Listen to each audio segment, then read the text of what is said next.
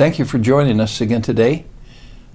To be honest, I look forward to this opportunity to share with you from God's Word, especially concerning prophetic things. Matter of fact, some people said, well, why do you continue to make programs? We started out, of course, first because uh, services were closed down, uh, but we were enjoying the fact that we're getting response from people teaching on areas that maybe they don't get in many of the local churches today. And so here's what I would say well, I always hope that, that you'll learn something. But I hope that it goes beyond just learning a fact, but I hope as well it, it softens your heart and my heart. Because I find that I need to be reminded of the things that we're studying, that the return of Christ is very near. And so today we want to start on what might be a two or three session lesson and I've entitled this, What's Next on God's Calendar? I think every one of us would like to know what's next on God's calendar. And so we're going to try to, to do a biblical approach to it. And I'm going to be honest with you. One of the reasons I'm excited to be alive today is because I think that perhaps the next thing on God's timetable could be the rapture of the church. Now, what does it mean? Well, it means that there's going to come a time based on the promise that Jesus made to his disciples and as well in the in the epistles that Christ will come in the clouds, a shout will be given, and true believers will go to be with him in the clouds and then into heaven. It's a great hope that we have. Matter of fact, the book of Titus, chapter 2, verse 13 says this looking for that blessed hope. And sometimes I say, even the glorious appearing of the great God and our Savior Jesus Christ. I look at this picture and, and what a scene that's going to be when Christ comes in the clouds. The doors and gates of heaven are open, and the saints on the earth are, are brought up to, to meet Jesus in the sky. I'll tell you what, that hope is what is needed today. And I'm so thankful that as Christians, we have that hope. But you know, we can go a step further because Ephesians chapter 4, verses 3 through 6, it talks about endeavoring to keep the unity of the Spirit in the bond of peace. What is interesting, first of all, notice that we don't make the unity. God makes the unity because He's the one that made us one body and one spirit. But it's, I think, very important to note that we have one hope. You see, unfortunately, today, man has such big plans that we don't think we have one hope. The real truth is, at the time when Christ comes back for us, just like we're seeing today, I believe the church is going to say, you know what, we have one hope, and that hope is Jesus Christ. The plans of men fail, the plans of men change but our one hope of Christ does not change. And so I'm so glad that we have the one hope. And according to Titus, that is the soon appearing of Jesus Christ. But we also today want to look at what I call this the purpose of the events that are coming up and the promise of our hope. Because you see, this purpose and this promise, and then to know when these things occur, I think it's going to give you great hope. I think it will encourage not only what you know, but it will certainly encourage your heart as well. So we want to look at those the purpose and the promise and when these things occur. I've chosen five, five events that we'll be looking at. And each time we'll say, what's the purpose? And then we'll say, and when will this take place? And so we want to look at the rapture. What's the purpose of the rapture? God has a divine purpose for it. And what's the purpose for the tribulation? God also has a divine purpose for the tribulation. We want to study the Battle of Armageddon, the millennial kingdom, and the great white throne judgment. If we can find the purpose that God has for each of those. And when it occurs, I think it will really help your understanding of the events that we're living through right now and the events that God has planned in the near future for planet Earth. And so today, we want to concentrate on this. What is the purpose of the rapture? And as you look at our chart that we've used so many times, I put our five topics of interest as five little bullets across our, our chart. And today, what's the purpose of the rapture? Well, the purpose of the rapture, based on what the Bible says, is this Christ is going to take his bride, his bride is the church or believers, home to heaven. And I want you to notice when it occurs. You see, right now we're in the church age. We don't know how much longer the church age will go, but based on Scripture, based on all the events that are unfolding before us, I really think that we're at the end of the church age. The church age began on the day of Pentecost. According to Acts chapter 2, believers were baptized into one body. And remember, we have one body, Ephesians 4, we have one spirit and one hope. And so that was the beginning of the church age. Now, almost 2,000 years later, we're looking at this, and I think we're at, toward the end of it.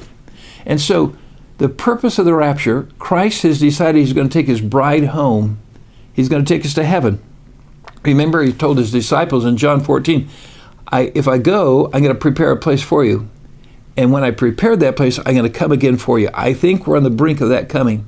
And so we want to look at the purpose for the rapture, and then we want to look at the promises. Has God really promised this event of the rapture? I believe He has. And so look at the chart for the purpose and for the when, and now let's look at some of the reasons that God gives us for His promise. Well, one of those has to do with the fact that, that we know that there's going to be scoffers. God gave us promises, and I think it's because we, in Peter it says this knowing this first that in the last days scoffers will come, walking after their own lust and, and saying, Where is the promise of his coming? I'm sure if you're like myself who believe that the Lord could come at any time, how many times have we heard people say, Yeah, but people have been saying that for 2,000 years? That's okay. You want to know something? One of these days we're going to be exactly right. I think Jesus would like for us to continue to look for and be excited about the fact that he is coming again. And then sometimes these scoffers, well, they'll say, well, don't you know the, the word rapture is not in the Bible? You know what? I get that at almost every conference I go to, and people think I've really stumped them now. Well, I agree. The word rapture itself is not there. But really, the word is to snatch out, to, to pull out, or maybe to pull with great power. And it is there. Sometimes it's translated to catch away. It's like the, the wolf that goes and he catches the, the sheep. He catches he snatches it from the flock. And so this word to catch out, repito is what it is described as a Latin word, but the English word for that is really the word rapture. And so while the word itself, rapture, is not in the Greek language, it is certainly there in its implication because we're told that he's going to come and catch the bride out. He's going to come and pull us up with great power. Listen, let me tell you, the idea of the rapture, the promise of the rapture is certainly there. And I'm so glad, aren't you? Because that's our blessed hope. And then here's another thing to answer the scoffers. Isn't it interesting that every writer of a New Testament epistle wrote concerning the coming of Christ? The Apostle Paul does it continually. Matter of fact, some books like Thessalonians, every chapter has something concerning the coming of Christ. It certainly is a promise of God. It's one that we can hold on to. And so, what's the purpose? Well, it's to call the church home to be with heaven. And what's the promise? He promised it through every writer of the New Testament epistles. James says, the coming of the Lord. Jude says, and Enoch also, and talks about the, the coming of Christ. John says, Don't be ashamed before him at his coming. Behold, he comes with clouds. Listen, it's a doctrine of the Bible. Why are we afraid of that doctrine of the Bible? I think it's this Satan would love for us not to be excited about it, because if we could not be excited about it, then maybe we'll be discouraged even these last days. So, the purpose of the rapture is to call the church out. And the when, it could be at any time. We're at the end of the church age, I believe. And we have events coming that the Bible says the church will not go through. Here's the second aspect of it. It's the second part of the promise. Christ removes us from or before the tribulation, and he doesn't take us through the tribulation. Now, we probably could use a whole lesson or two on this, but I want to just show you a few highlights because you see, in the Bible, there's promises of God. He talks about how that the rapture is like a Jewish wedding. We'll look at that in a few minutes. He also gives promises to the seven churches and to the Feast of Jehovah and the 77s. You see, all these show the pattern of when God will deal with the church and when God will deal with Israel. I know today there's something called replacement theology. People have the idea that the church has replaced the Jews. Nothing could be further from scriptural truth. Israel will coexist with the church. We're doing it right now. And those that are believers, whether they're Jews or Gentiles, when Christ comes back and calls his bride home, they'll go to be with him in heaven. So we don't replace it. Matter of fact, we'll see how important it is because the doctrines of the Bible, the, the promises of God, are clearly distinct for these two groups of people. But I know this that one of the important things that he removes us from the tribulation and not through the tribulation is important. Here's how come I can promise you that this is what God has in mind. 1 Thessalonians chapter 1 verses 9 through 10. For they themselves show of us what manner of entering in we had unto you, and how you turned to God from idols. Notice how many times the word from is here. From idols, to serve the living and true God, and to wait for his Son from heaven, whom he raised from the dead, even Jesus, which delivered us from the wrath to come. Now, four times the word from is there. And I think it's important for you to understand that there's really two different Greek words translated from. One is the word ektero, which means to save us out of. The other one is the word in, en. It means to save us through. In other words, each time it's used here, it is the ektero. He saved us out of the wrath to come. We don't go through it. Otherwise, he would have used this word, but he saves us out of it. Go back here, and it says, He saved us. We turn to God from idols. Now, did we serve idols? And as we continue to serve idols, that's how God revealed himself? Absolutely not. He takes you out of the worship of idols. He, he saves you from, not going through it, but he saves you out of it.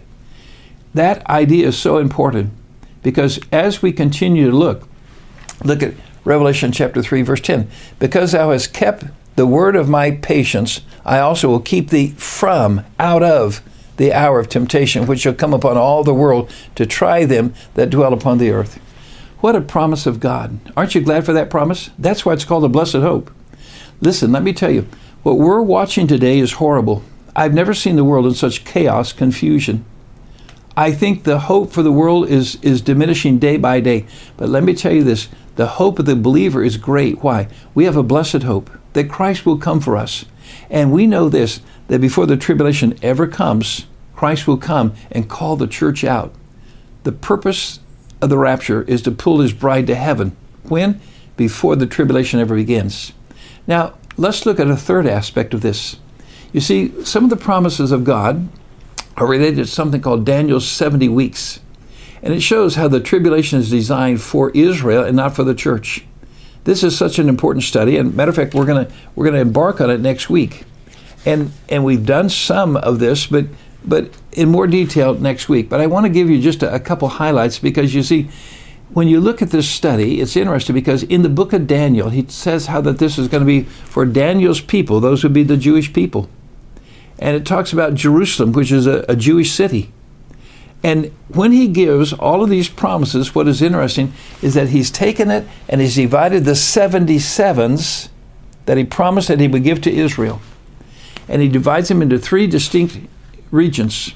Look at Daniel chapter 9 if you want to on your own. And you'll find he says there's going to be seven sevens. That would be 49 years. That's a commandment to rebuild Jerusalem, fulfilled exactly as God promised it. And then he said there's going to be 62 sevens that's 434 more years to the completion of the temple until Messiah enters Jerusalem. And next week, we're going to again see the promise right to the day. I mean, to the very day. It's accurate in one day out of 173,880 days. That's how accurate God is. And then we have this gap of the church age. We have the crucifixion of Christ. We have the rejection of Jesus as the Messiah. And so Israel is set aside. But remember, God promised him 77, so, so you take seven sevens and 62 sevens. He's fulfilled 69 of the sevens. But if God promised him 70 sevens, believe me, he's going to give them all 490 years. He's going to give them all 70 sevens. And so there's one more period of seven. It's referred to in Jeremiah chapter 30, verse 7, as the time of Jacob's trouble. Not the church's trouble, but Jacob's trouble. And next week, I'll tell you the, the express purpose of God for the tribulation and when and how it occurs. But for now, what a, what a joy for us to know that this church age gap is what we're living in now. And at the end of it is when Christ will come back and he will pull out, he'll snatch out, he'll rapture true believers to be with him in heaven. My friend, are you a true believer? There's a lot of people say, Lord, Lord, and, and, and they don't know, really know Christ. They, they know his name, maybe. Maybe they know a few stories about him, but they've never met him personally.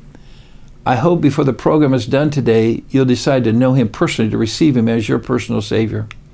And so, as we look at this, God promises Israel one more period of seven, and He's going to fulfill it. But for the church, we're not told that we'll have the 77s.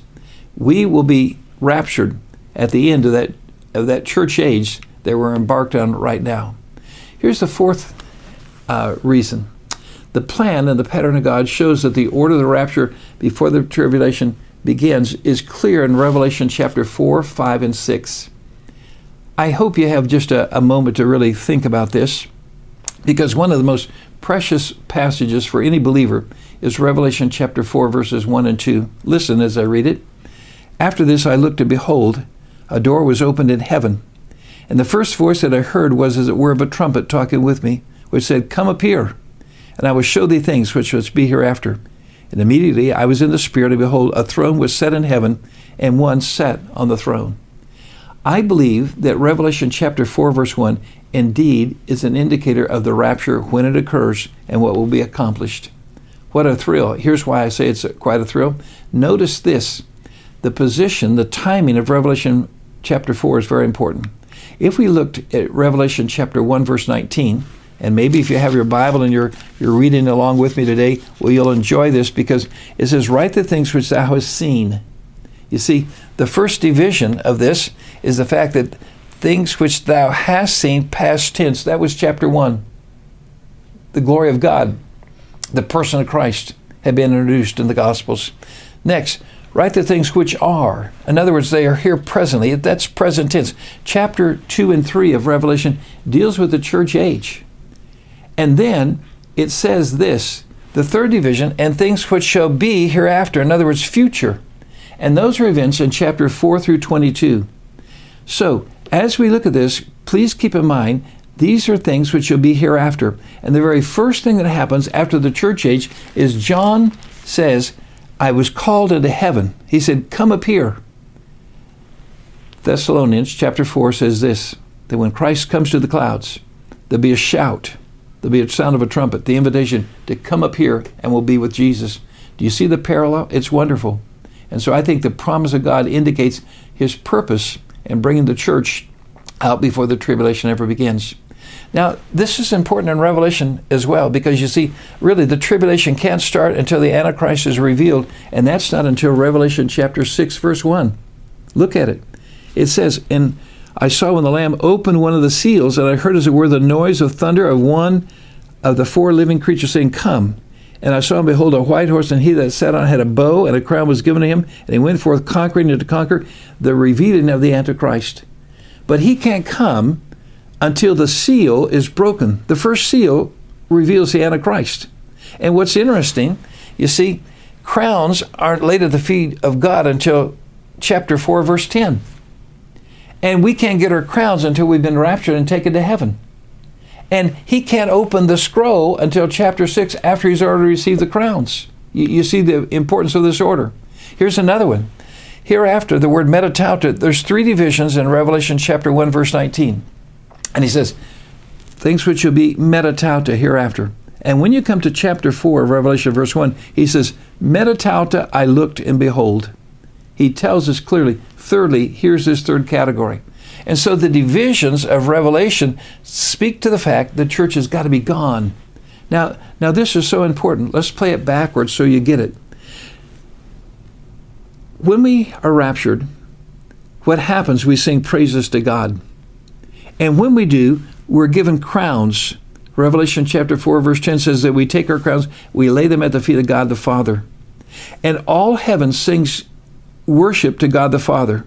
Chapter 5 God the Father sits there with a scroll, sealed with seven seals.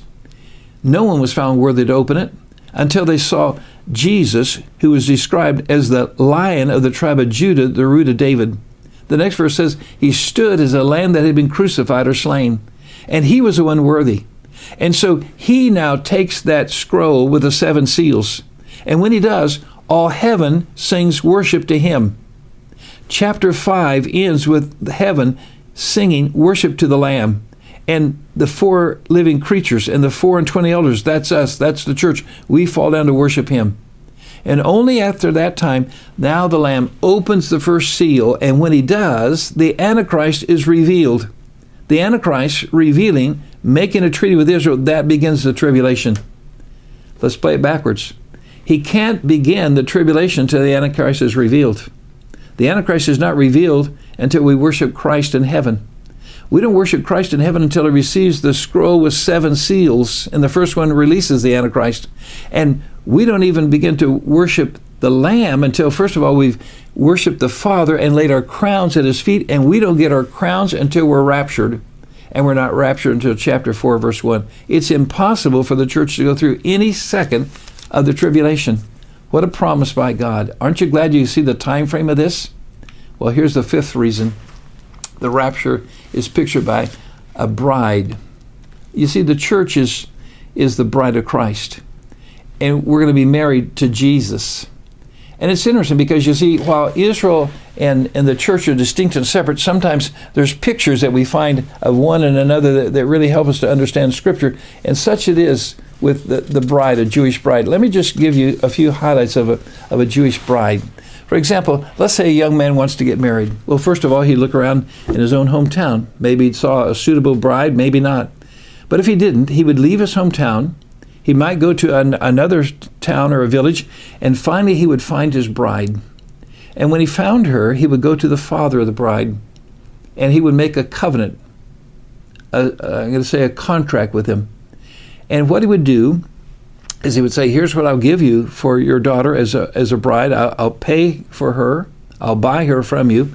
And they would seal that by drinking a cup of wine, and then the girl would go back to her father's house and she would prepare herself because it was her obligation to be ready when the, the groom went back to his father's house and he would begin to build a house for his new bride.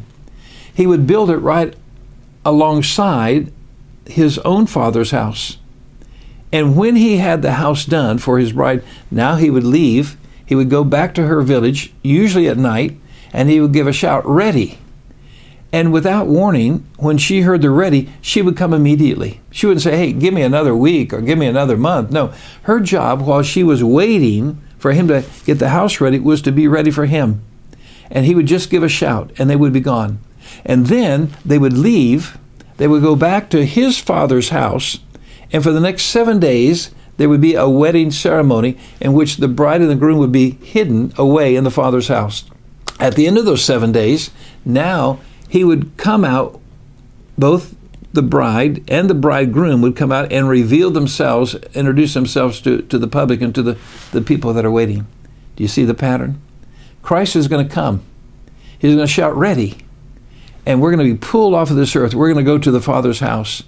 At the end of seven years, the Bible says, we'll come back from heaven down to the earth at the Battle of Armageddon and watch Jesus defeat the nations there. We'll watch him uh, set up the, the millennial kingdom. It's exactly what God had in mind when he spoke of us as being his bride. But to me, it is so interesting that Jesus came. He looked around heaven. I'm sure the angels thought, wow, maybe he'll choose one of us. But instead, no, he came to earth. He paid the price. The price for us was not in silver and gold, but he paid our price, our diary, in his own blood. I'm so thankful for Jesus that he chose us as a bride. And this picture is expressed throughout the Bible. Matter of fact, this, the character of Joseph, what a picture of Jesus he is. Someone has said there's over a hundred parallels between Jesus and Joseph. I'm not saying that Joseph was sinless, but there's no sin recorded of him in the Bible. So he's a great picture of Jesus in so many ways loved by his father, hated by his brothers. But one of the, the most unique ways is found in Genesis chapter 41 45. There it says that, that Joseph, knowing that this famine was coming, a seven year famine that was uh, pictured in a dream by Pharaoh, before the seven years of famine ever occurred, Joseph picked and married a Gentile bride. Wow, what a wonderful picture of Jesus Christ. Because you see, he's going to take his Gentile bride. That's the church. That that's those of us who are believers in Jesus Christ. He's going to take us before the seven years of famine, the seven years of tribulation ever begin. And then I want to mention just one more reason it's interesting because you see, the wording of the book of Revelation is very clear. Do you know that the word church is used 25 times in the book of Revelation? And what's interesting is that 19 of those times is prior to chapter 4. And then from chapter 4, there's no mentions of the church all the way until we get through chapter 16. But the other remaining uh, mentions six more times after chapter 19. So here's my point I think the church is raptured in chapter 4, verse 1. I think the church does not come back to the earth until after Christ comes back at the end of the, the tribulation in the Battle of Armageddon. And it's parallel in Revelation, mentioned 19 times in the first four chapters, not mentioned again until Christ comes back to the Battle of Armageddon. Where's the church? Well, you see, the events described in chapters 6 through uh, 18 are events of the tribulation. And the church is not on the earth in the tribulation. Why? They've been raptured, they've been taken home to heaven. Wow. Isn't God wonderful in the plan that He has? And so now we go back. What was the purpose of the rapture? It was to take the bride of Christ, it was to take believers out before this time of trouble called the tribulation that God put there, designed particularly for Israel. God has a purpose. We'll look at it next week, Lord willing. And so it's wonderful to know that when Christ takes his bride home to heaven, we will escape this tribulation. You want to know why? Because that's the wrath of God. And on the cross, Jesus bore the wrath of God for every one of us who are believers in Jesus Christ. Would you accept him today?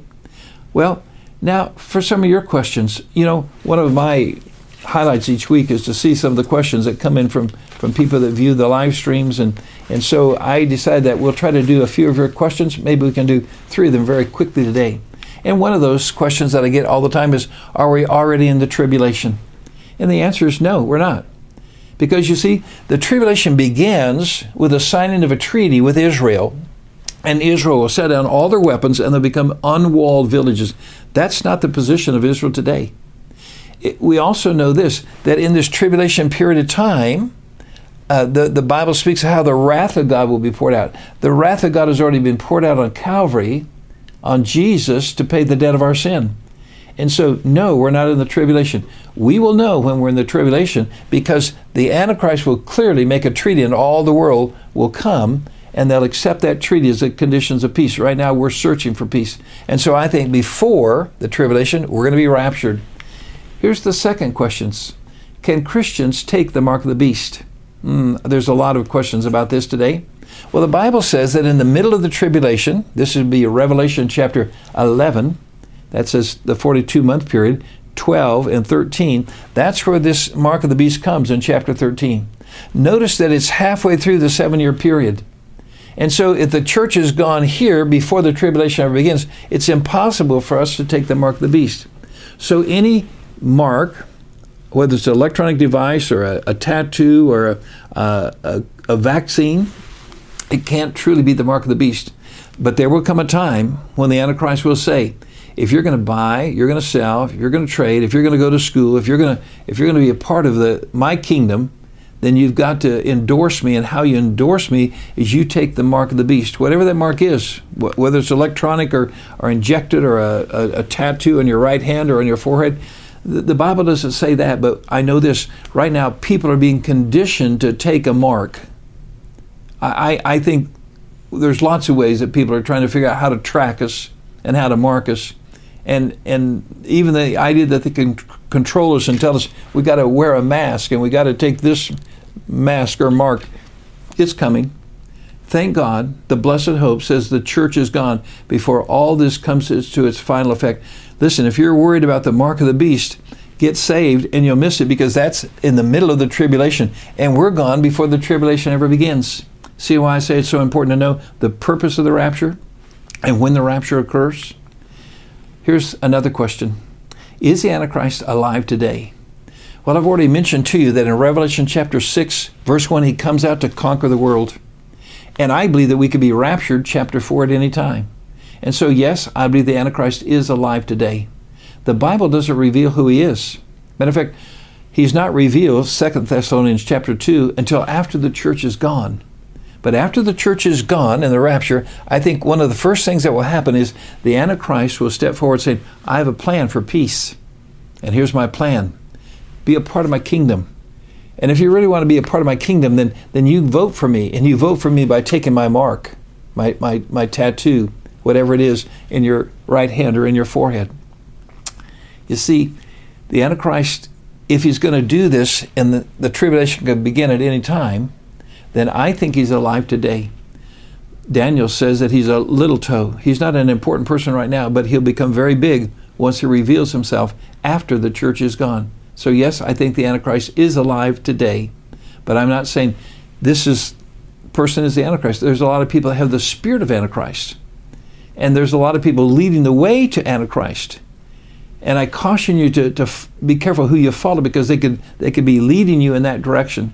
But the Antichrist cannot begin his devilish power Why? Because the Spirit of God is greater than the Antichrist, and the Spirit of God is present today, and He's with those of us who are believers, and He'll go with us when we're raptured, snatched out of here by Jesus. Now, those are some of your questions, but let me ask you a question. Are you ready for my question? And here's my question Are you ready? You see, we've been looking at these events, and through our almost year together live streaming, we've looked at a lot of current events. We've looked at a lot of things concerning Israel and the nations. And here's what I'm convinced of I think we're on the brink of Jesus coming. And so, my question is this Are you ready? Remember, I began today by saying I hope it's something that you'll learn. It's always good for us to, to learn the, the plan of God and the program of God and to have our minds exercised and to get facts, facts that are true or important. But if we stop with just the facts, then we haven't accomplished what we really want to accomplish. And so, again, I want you to say, see that it's important not just to have your head know these things, but I want you to have a heart that is softened toward the truth of God's Word. You know what? Every week as I study for my lessons, I pray to God, God, help me not just to have facts, but help me to have a soft heart.